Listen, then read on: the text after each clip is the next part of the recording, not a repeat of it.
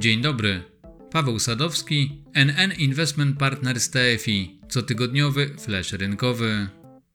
W ostatnim komentarzu Wojtek Kiermacz wspominał m.in. o zeszłorocznym historycznym poziomie przychodów wygenerowanych przez kanał Suezki, przez który przepływa około 15% globalnego handlu.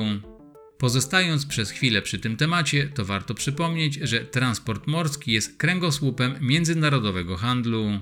Odpowiada on za ponad 80% wolumenu przewozów w światowych obrotach towarowych oraz za ponad 70% ich wartości. Koszt frachtu stanowi średnio około 15% wartości importowanych towarów, choć w krajach o słabej infrastrukturze portowej przekracza nawet 20%.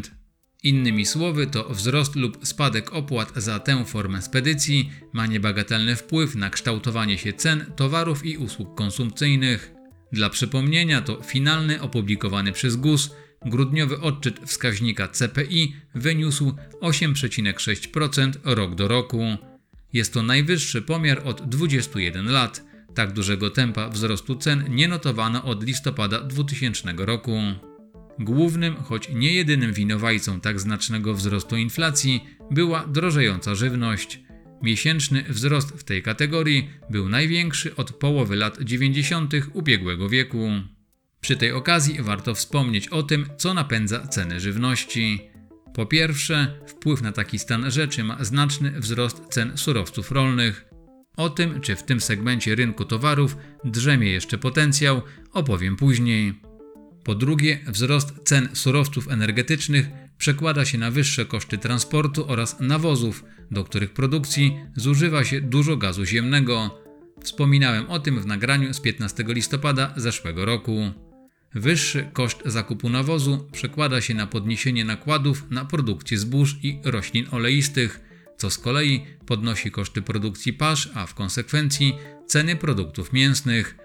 Dla przykładu, w Polsce zakup pasz odpowiada za 75% kosztów produkcji zwierzęcej. Dodatkowo wyższe ceny towarów energetycznych przenoszą się na wzrost kosztów ogrzewania, które w połączeniu ze wzrostem wynagrodzeń podnoszą ceny owoców i warzyw. Po trzecie, nie należy również zapominać o wpływie kosztów wspomnianego dzisiaj transportu morskiego. Tylko w ciągu ostatnich 12 miesięcy ceny frachtów potroiły się i trudno zakładać, że w najbliższym czasie spadną. Przynajmniej do takich wniosków można dojść, patrząc na dynamiczny wzrost kosztów przewozu kontenerów w ostatnich kwartałach, którym towarzyszy znaczny spadek nakładów inwestycyjnych branży transportu morskiego w relacji do aktywów. Z podobnym zjawiskiem mamy do czynienia w przypadku branży producentów żywności. Dynamicznemu wzrostowi cen towarów rolnych z ostatnich miesięcy towarzyszą spadające nakłady inwestycyjne branży rolniczej w relacji do aktywów.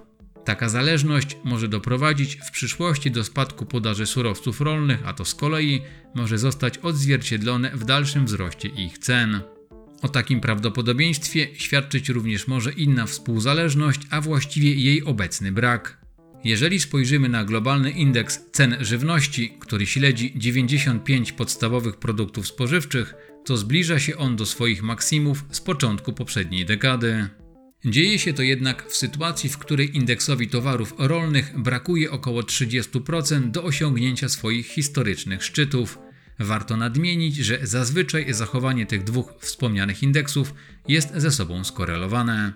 Podobną rozbieżność notowań możemy zaobserwować aktualnie w przypadku wysokich cen amoniaku na tle zdecydowanie niżej wycenionego sektora surowców rolnych. Również w przypadku tych towarów zazwyczaj mamy do czynienia z dużym powiązaniem ich wycen. Trudno też liczyć na to, że w najbliższym czasie zmaleje wpływ czynników popytowych na wzrost cen surowców rolnych. Tylko w 2020 roku Chiny wydały na zakup zapasów żywności prawie 100 miliardów dolarów. To ponad trzykrotnie więcej niż jeszcze 10 lat temu.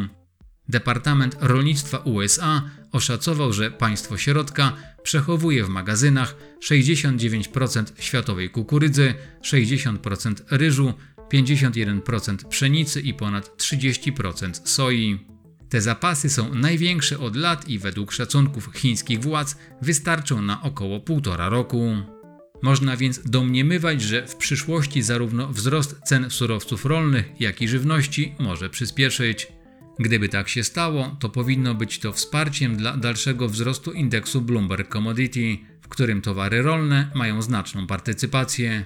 Zboża na poziomie ponad 22%, tzw. Tak surowce miękkie, czyli cukier, kawa i bawełna ważą 7%, natomiast bydło i trzoda chlewna mają 5,5% udział. Pozostałe klasy towarów wchodzące w skład indeksu to surowce energetyczne, metale szlachetne i metale przemysłowe. Na koniec chciałem przypomnieć, że naszym produktem, dla którego inwestycyjną bazę stanowi rynek towarowy, jest NN Indeks Surowców.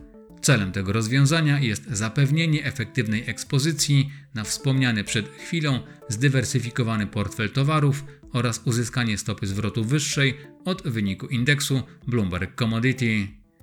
To tyle na dzisiaj i do usłyszenia.